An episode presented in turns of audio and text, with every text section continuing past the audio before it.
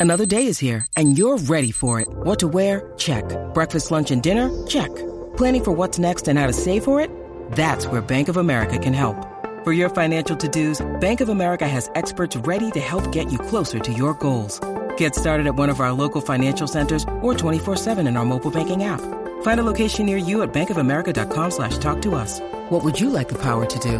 Mobile banking requires downloading the app and is only available for select devices. Message and data rates may apply. Bank of America and a member FDIC. When you need mealtime inspiration, it's worth shopping Kroger, where you'll find over 30,000 mouthwatering choices that excite your inner foodie. And no matter what tasty choice you make, you'll enjoy our everyday low prices, plus extra ways to save, like digital coupons worth over $600 each week. You can also save up to $1 off per gallon at the pump with fuel points. More savings and more inspiring flavors make shopping Kroger worth it every time. Kroger, fresh for everyone. Fuel restrictions apply. Welcome to the 1865 match report, and I'm Baz, and we're recording this the day after Forest recorded their first away win in the Premier League of the 21st century, with Taiwo Awoniyi scoring his fifth goal of the season to take the Reds out of the relegation zone and possibly even within touching distance of mid-table. Uh, we lined up unchanged in what's becoming a familiar 4-3-3 lineup with Henderson in goal, Boly and Worrall at the back with Lodi and Aurier alongside him, and a midfield three of Freuler, Mangala and Yates, and then topped off with Gibbs White down the centre and Awoniyi and Johnson on the flanks. Um, it wasn't a game of uh, loads of chances. The first chance fell to Southampton with ball over the top for Che Adams to run onto, but he pushed his shot wide, but Henderson seemed to stand up well for it. Taiwo beat his fullback, the ball spun across to the centre of the pitch, eventually reaching Jono on the other side, who hit the bar. Ward Prowse put a free kick over. Gibbs White put a tame shot wide. And then the key moment of the game, Taiwo pressured Lyanco, who then put his shot, uh, his pass short. Jono ran onto it, outpaced his defender, and having learnt the lesson from the Chelsea game, he squared it to Taiwo, who had an open goal from six yards, and Forest got only their second away goal of the season. Further half chance when Gibbs White did some good work to put a high ball into the box and Yates had put his header wide. And then in the second half, Taiwo had another chance. He did a load of pressing, caused them problem, but put a shot from distance over the bar. And then that was about it in terms of um, like chances. Saints pressured us towards the end of the game, but they didn't manage a shot on target. Um, although we weren't really that better if you look at the stats. Um, I used to have to go to Southampton for work, and I know what that journey's like. So there was no way I was going to the match. But one person who did make that long trip was a uh, slightly croaky uh, Tom Newton. So, Tom, how was it for you? Um, it, it was an enjoyable away trip after the travelling what you put into it and not getting back until three o'clock this morning. it, it, would have been obviously not great if we uh, didn't come away uh, with a win. But um, no, it was um, it was a brilliant uh, away trip, and um, thankfully we got the the three points on our first away league win of the season. I mean, yeah, I have to say, are we Southampton being in the position they're in, and um, the way we played against Chelsea, I was quietly confident about this one. but um, listening to it on the radio, it didn't sound like it was a great game. It, it wasn't. I mean, they had their chance early on, and then Forest played some like really good stuff in the first half, but as the game went on and they're just like void of any quality, um, Southampton, I think they, how they were playing, we went down to their level and mm. all didn't stick. It was a bit scrappy, um, etc. But we got the goal and at no point in the game I wasn't overly concerned. Uh, I didn't think they would score. Um, the only time where I was actually bricking it was at that Ward Prowse free kick in the first half, but went over the bar and then uh, obviously soon after, well, we had the breakaway. for One he scores, and yeah, Forest uh, pretty comfortable last night, to be honest. Excellent. I mean, part of that's got to be the fact that we we see we have a bit of a settled side now. It's for the maybe. I mean, yeah, the the, the we've got Boly and Worrall in the middle of the park, which is maybe different to, to last year. But apart from that, it's the, the side seems to be picking itself, which I, I quite like the sound of. Yeah, and everybody's getting a better understanding of each other. I mentioned it in the previous um, match uh, uh, report with uh, Steve. Um, yeah, everybody's getting a greater understanding how the play um, runs off the ball, etc. And it's just boding really well, and hence we're having a settled side. And I think he's only like one defeat in seven or something like that, mm.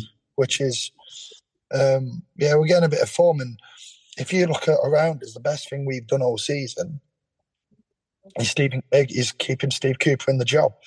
if you look at our relegation rivals, um, in terms of Southampton last night, it was toxic from mm. um, their like vendetta um, against Nathan Jones, and it was a bit similar when Nathan Jones took the job at Stoke.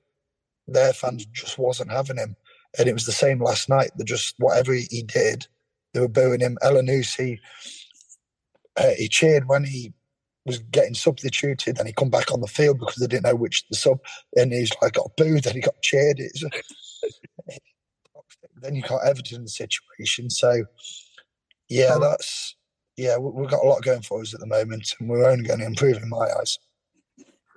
Absolutely. Uh, well, we'll come back to Nathan Jones later because I've got a few things I want to say about him as well. But um, one of the things I've noticed recently, uh, certainly from Man U onwards, is um, like I always had it in my head, and I think a lot of us had it in our heads that Awoniyi was a straightforward, like number nine kind of centre forward, but we've been playing him on the right with Gibbs White in the centre, and he's not. I, I said during during uh, in the Man U match report, um, he doesn't hold the ball up, doesn't doesn't Taiwo, but what he's what he seems to have done and what we've discovered about him is he loves to run at people and, and take them on.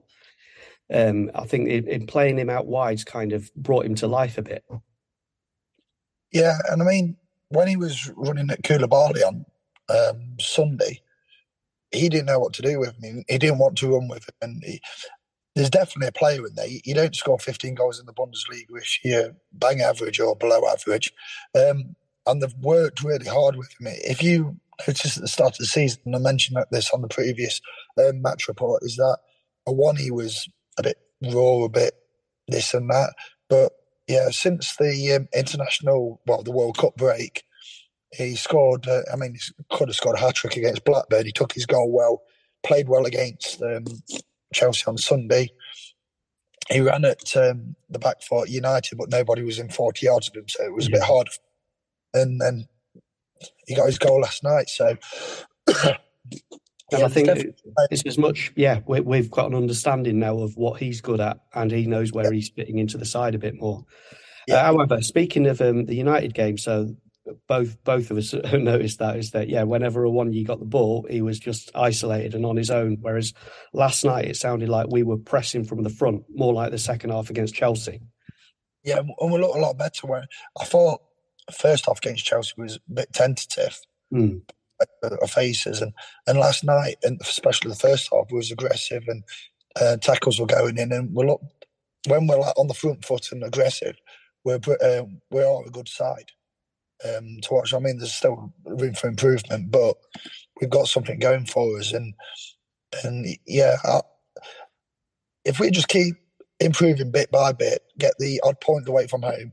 Um, and a home form is pretty decent to be uh, to be honest then we get uh, probably two or three players in this window.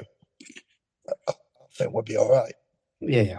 yeah. Um, so one question I've got for you then. Um, so earlier in the season, I was watching Boly playing, and I was like, "What have we bought here? What, why have we got him?" He was he seemed just seemed to be like wandering all over the pitch and all over the place, and we, everyone's noted the criticism of Joe Worrall, where he seemed to be a bit um, struggling to get to grips with the Premier League and the extra pace and the extra concentration needed. But they seem to be at the moment our first choice centre half pairings. Um, how did they play last night then?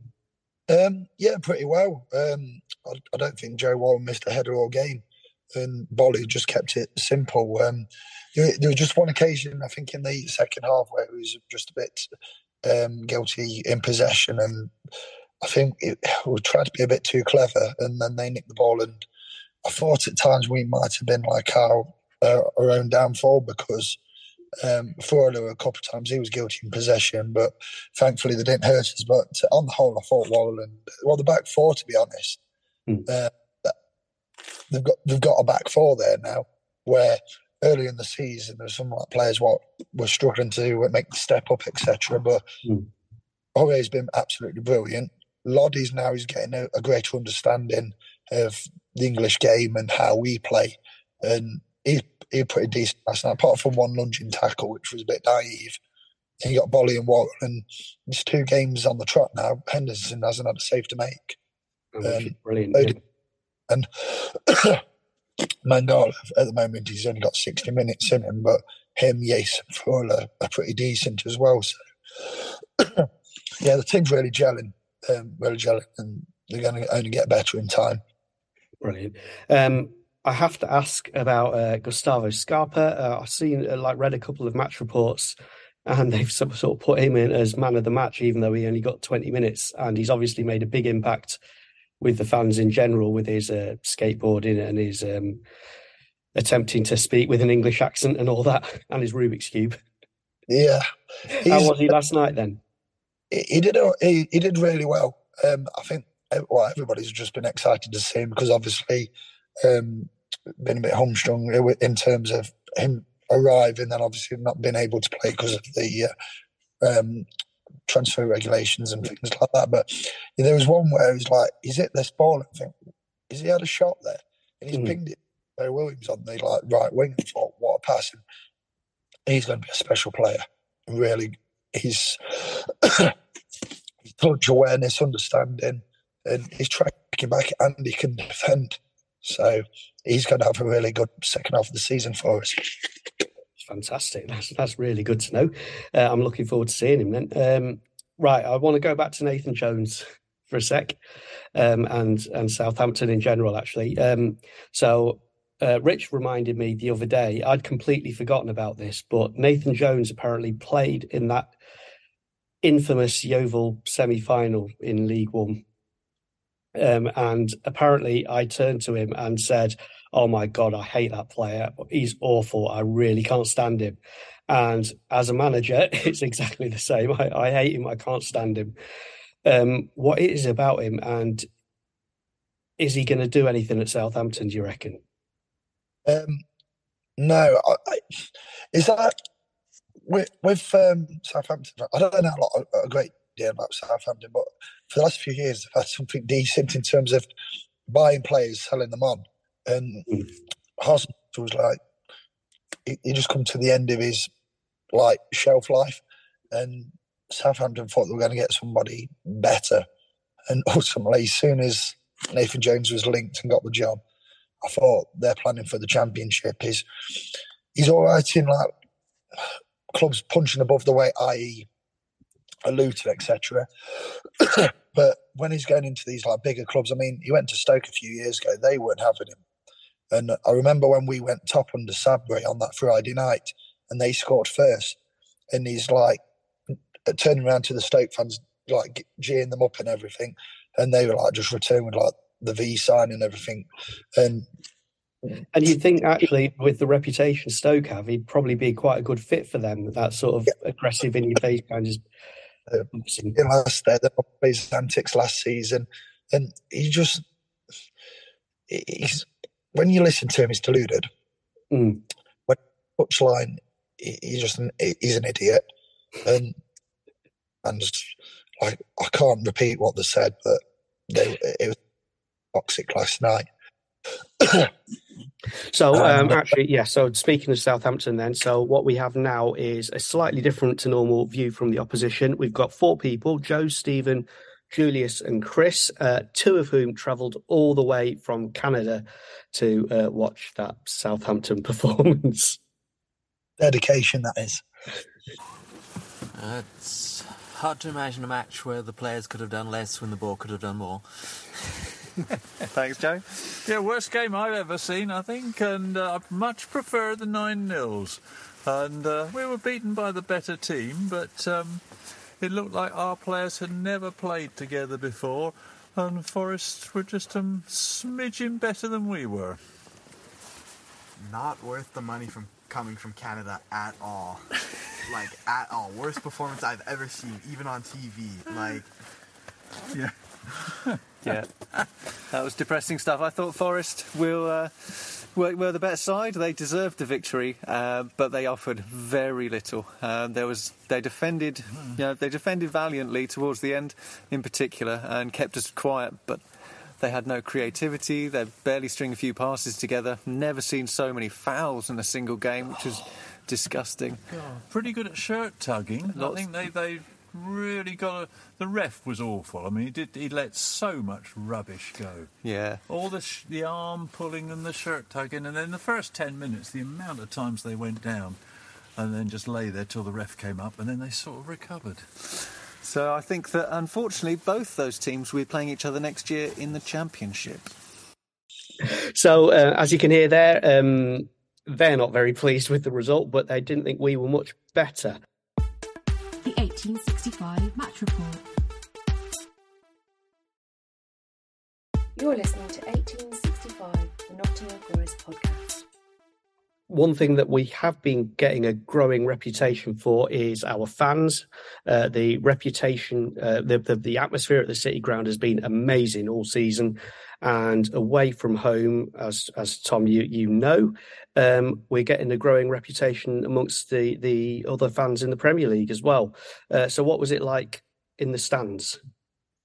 Um, that was the best atmosphere away from home all season. Uh, uh, I don't, I'm not going to go into the reasons because obviously people are put on Twitter and they've got their opinions and everything.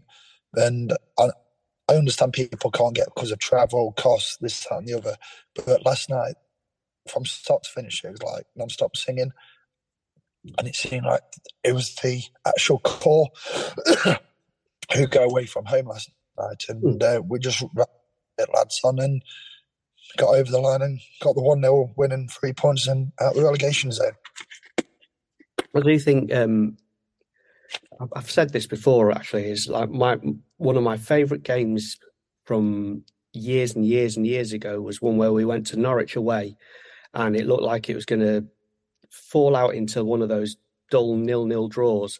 But the, the the away fans just kept singing and singing and singing, and Steve Stone bundled the ball in right towards the end, and he said on the radio the next day it was because of them, because they kept going, they kept us going, and it is it's it's if we've got that support, then that's always going to give us a chance. And but I also remember when there were points when we would rely as fans we would rely on the players to do something on the pitch to get us to start singing it's the other way round now isn't it and that's got to be because of steve cooper Yeah, um, definitely. And another thing is that if you look at the other teams around us, like I mentioned, is a toxic um, environment with Everton. Uh, West Ham will probably get to that point if they keep losing games. Southampton last night, but we've never turned on the club or the manager or the players. This we just kept together and basically closed ranks, really, haven't we? And just carried on singing, supporting the lads, and um, reaping the rewards of that at the moment with our current form. So, um, just uh, dropping into Steve Cooper, um, we'll, we'll probably just, just touch on this quickly because obviously we'll deal with it much more when we do one of our Ramble podcasts uh, later on. But uh, we've got the transfer window coming up. Emmanuel Dennis was on the bench but didn't make it on the pitch last night. Uh, so all the rumours are that he's on his way out. Um, what do you see happening in the transfer window? Um, I think it just hasn't worked with Dennis for whatever reason. I mean, last night he didn't even come out for the warm up at half time, Hmm. and that telling. And when Johnson went off last night and Neco Williams come on, um, you you might have thought that he might put Dennis on just to keep the ball at the other end of the pitch, but it didn't happen. And it's like the risk with every uh, transfer, isn't it? It's like some work, some don't. and uh, I think his days are numbered. To be Yeah. honest, I That's an interesting thing as well. That's three games in a row where Williams has come on to play effectively on the right wing rather than as a fullback Yeah. wingback, in it? Yeah, and yeah, it just hasn't worked with uh, uh, Dennis. i to be honest, it, it seemed a bit like I wouldn't say a panic signing, but it seemed to be one of those like, oh, he's available. Let's let's get him. Um, s- we spent big money on him, and was it 10, 15 million? And I don't think we're going to get that, but probably the good thing about being in the Premier League at the moment is you can probably make a loss on a transfer and not mm. hurt you would in the championship. And so, he's obviously he's obviously a decent player, but it is just one of those things, and it sometimes it don't work out for people. Yeah, I mean, the times when he's come on, he's looked a bit bright, but his ball control has been a bit all over the place. Then he basically gifted. I knew the third goal didn't he last week, and uh, and I know according to journalists, i.e., John Percy, etc., infuriated the coaching staff. And I, I, I don't know Dennis, and I don't want to uh, be um, disrespectful of him, but he seems to be more bothered about horsing around, dancing, rather than probably concentrating on, on his football. And but probably that's what the players like in the 21st century. They're more bothered about rather than concentrating on being a better player. But ultimately, hasn't worked for him, has it? Uh, so, just to take things on a slightly more positive note, uh, if you look at the table now, I think we're 15th, uh, level on points with Leeds and Leicester, above Bournemouth, who um, were giving us a load of stick earlier in the season after after our loss with them. Um, we've got Wolves uh, sort of on the up at the moment with their with their new manager, um, but West Ham and Everton are sinking, sinking fast. Uh, as you say, Everton in particular seems particularly toxic, and it's not just Frank Lampard, who's another manager I don't like, but also the way the club seems to be run is the, is the problem there. Um, so actually, things are looking a lot better for us quite suddenly, aren't they? Yeah, I mean we've got the two cup games um, now, which um, it'd be nice to go through. Obviously, both of them. Then uh, got Leicester, and I won't want to uh, use the word of revenge, but obviously uh, we got our bellies tickled, didn't we, at um, at the King Power? So it'd be nice to um, beat them at home, and then I don't know who it is after. I think it's either Bournemouth away and then Leeds at home. So if you look at at the table and then who we're playing, it's Leicester, Bournemouth, and Leeds. It's it's once again we're entering a critical phase of the season. Yeah, they've got the visit of Manchester City, haven't we? So yeah, yeah, the crucial point of getting points on the board and everything and just keeping the heads above water. I mean, if we could get if we could win those home games and maybe sneak a point at Bournemouth, seven points on the table before Man City yeah. come here, that would be amazing, wouldn't it? Yeah, definitely. And then if you look at the points, I'm thinking, I can't remember how many points we were on, but I don't. I mean, in previous seasons, 38 has been the magical number, and I don't think it's going to be that high this year. I think it's going to be. I think there there are some pretty bad teams. Yeah, so yeah, I mean, what what well past halfway now. If we just keep plugging away, and I mean, I'm not saying just like roll the red carpet out when we play Man City. Um, I know it's going to be an incredibly hard game, but Weird thing is, actually, I think City are beatable at the moment. Recently, if you watch them, they don't like being pressed. So playing at the City ground and the way we we press high up the pitch there, that could be something we could get something out of. But that's that's a bit optimistic, I have to say. Yeah, but sometimes it's like how we're playing at the moment. We've probably got that mindset like we're going to play better than we did at the Etihad at the start of the season. So mm. you, you, just don't know in football, do you? So uh, yeah. So just looking at the table, uh, we're on 17. We've got Palace and Villa um, with we're on 17 with Leicester and Leeds. We've got Palace and Villa on 22, then Chelsea and Brentford 25 and 26 points. So actually, maybe maybe the the, the Chelsea chasing them it would be a bit too far to go, an eight point gap. But Villa are in 11th on 22 points, and if we can, I mean, they're they're doing all right at the moment, but Palace maybe they might be struggling. So there is a chance of us getting into mid table, so yeah. for the spring. I think I think Wolves are going to improve under Lopetegui, hmm. and then I think I think we're still going to be in the mix. It's, I think there's a sense of inevitability about that, but we've just got to keep heads above water. I think Bournemouth they had a really good start to the season, and they're struggling at the moment. So I think they will be dragged into it. West Ham and Everton sinking, Southampton are starting to get a bit adrift. So that I mean, if you look at it from the point of view, which I don't like looking at it this way, but from the point of view of are there three teams worse than us? It's possible. Yeah, then you got Leeds are inconsistent, aren't they? So, mm. but yeah, if, if, we just carry on with what we're doing, we're a lot better side than we was like August, September time. So uh, yeah, if we keep plugging away and just keep getting um, wins at home, etc., and get the odd uh, points away from home, like I think we'll be okay. But we've just got to keep improving and uh, rest on the lows. Fantastic. Okay, so thank you to the Lovick family uh, for their uh, their transatlantic report. Uh, thank you to Tom Newton. Thank you to Steve Cooper, Taiwo, and the team. And thank you to you for listening. Uh, we'll be back soon with our two cup match reports. Um, so thank you again.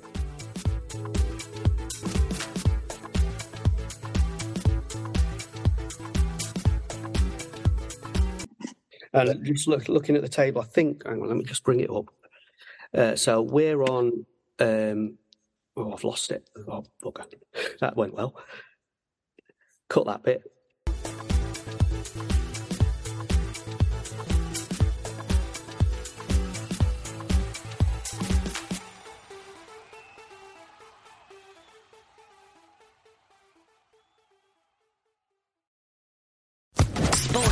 Podcast Network.